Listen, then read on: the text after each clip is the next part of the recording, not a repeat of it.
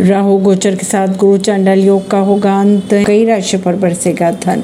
राहुल गुरु की अशुभ युति से गुरु चांडाल योग का निर्माण हो रहा है तीस अक्टूबर को। ज्योतिष शास्त्र में गुरु चांडाल योग बेहद अशुभ माना जाता है, जिसके कारण यह माना जा रहा है कि इस अशुभ योग के समाप्त होते ही कुछ राशियों के जीवन में बदलाव होगा। बात करें, अगर मेष राशि के तो गुरु चांडाल योग के समाप्त होते ही सबसे ज़्यादा मेष राशि वालों को लाभ पहुंचेगा। मेष राशि वालों को आर्थिक स्थिति अच्छी होने जा रही है। रुके हुए धन की प्राप्ति होगी।